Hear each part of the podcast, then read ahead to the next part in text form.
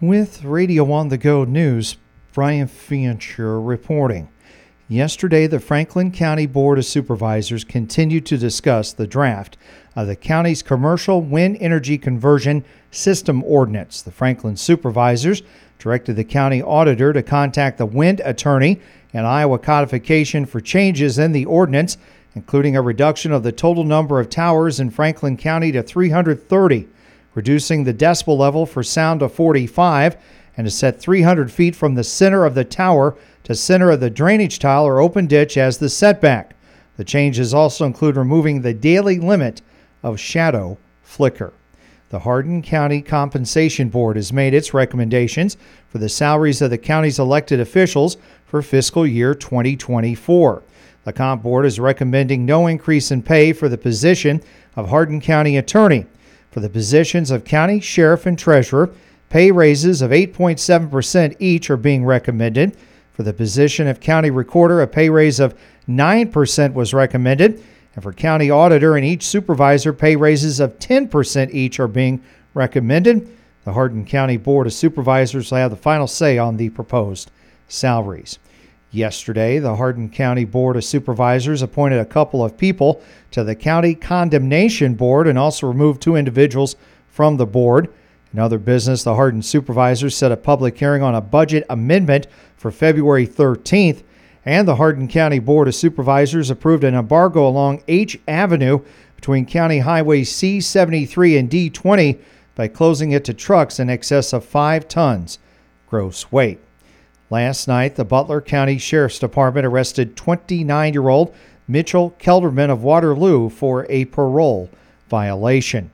Hampton Mayor Steve Bertzel tells Radio on the Go News he's hoping the city can reach different goals for twenty twenty-three. I think my main priority, number one, the nuisance properties. I want to see those cleaned up as much as we can and make this a, a beautiful town to live in that people want to come here and live. The other thing is I, I'd like to see us bring some more business and economic development in. I mean, I think it's important, and we've recently got the Centro Company out at the industrial park, the Family Dollar store going in over here where the co-op used to be. Little things and little employers, but you know what? If we keep building, I think we can bring in some bigger employers and, and we can make Hampton great again. The Hampton City Council's in the middle of working on the city's proposed next fiscal year budget, which will begin July first. Last night, the Alden City Council passed on all three readings ordinance amendments concerning the city's water and sewer service rates. The Alden Council also passed on all three readings an ordinance amendment that will increase the landfill assessment fee by four dollars and forty-five cents a month for each household, meaning the charge will be going from twenty-one dollars and forty cents to twenty-five dollars and eighty-five cents a month. And the Alden City Council set February sixth at twelve p.m. as the date and time to hold a public hearing on the city's proposed maximum property tax levy for fiscal year twenty twenty-four. Last week, the Clarksville School Board was informed by Clarksville Mayor Mike Grantham that the current twenty-eight E agreement between the City Recreation Department and the school district is outdated and needs updating. In other business, the Clarksville Board approved the job description for the Assistant Principal Athletic Director At-Risk Coordinator as presented. Also in the news, it may be the dead of winter, but Iowans are looking ahead to spring when they can do some pedal-powered two-wheeling. This weekend is the Iowa Bike Expo, where all things cycling will be on display and for sale through dozens of exhibitors at the Iowa Events Center in Des Moines.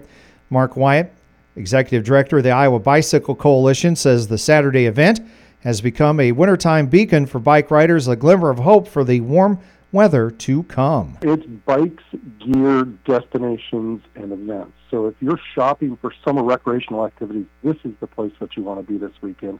For Iowans who are in the market for a new bike, Wyatt says this is a great place to test ride some new options without having to worry about the weather. We have a, a large demo area where you can uh, take a bike over from one of the retailers and, and give it a go. Um, a lot of people like the recumbent trikes or the electric bikes or just trying out uh, what that new bike feels like inside in kind of a temperature-controlled area. This is the tenth year for the Expo in Des Moines, which Wyatt says has continued to gain momentum each year. We've grown from just a kind of a hallway expo up until uh, filling up uh, Hy-Vee Hall A, and uh, usually we see somewhere between three and six thousand people that come to this event. So it's uh, it's really popular, And like I said, we, we've kind of grown over the hump for winter, and people are starting to look for spring and summer and plan their recreational activities.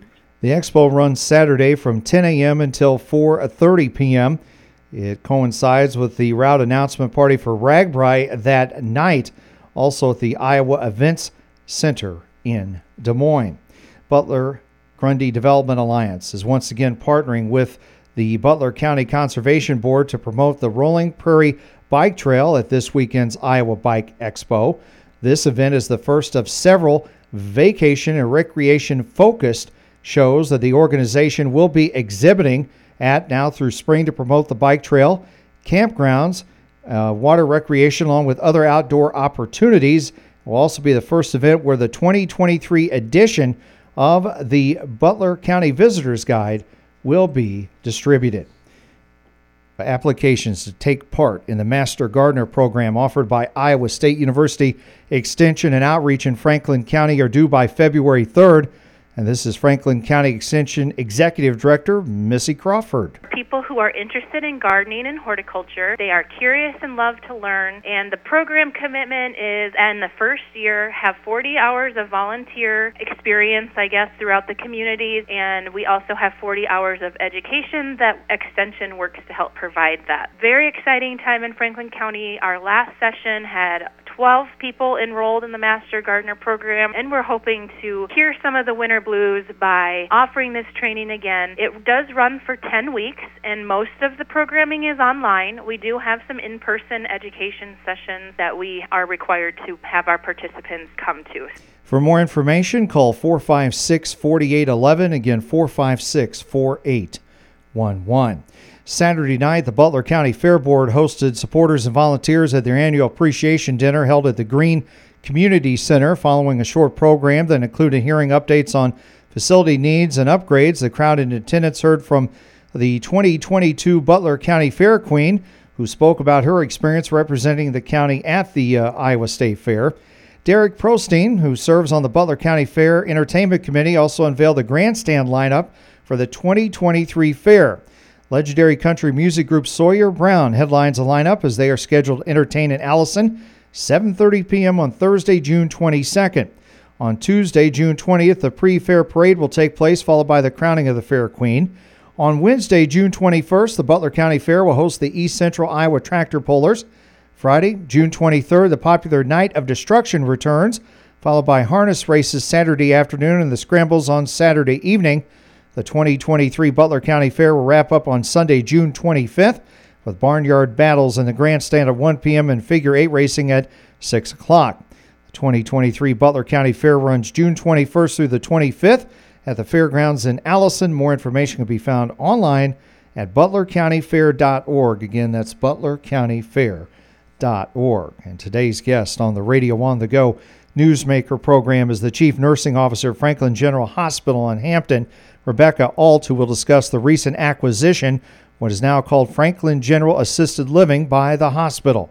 The Radio On The Go Newsmaker program airs weekdays during the noon hour on K L M J, with archive programs available under the news tab at radio on the go dot com. For Radio On The Go News, Brian Fancher reporting.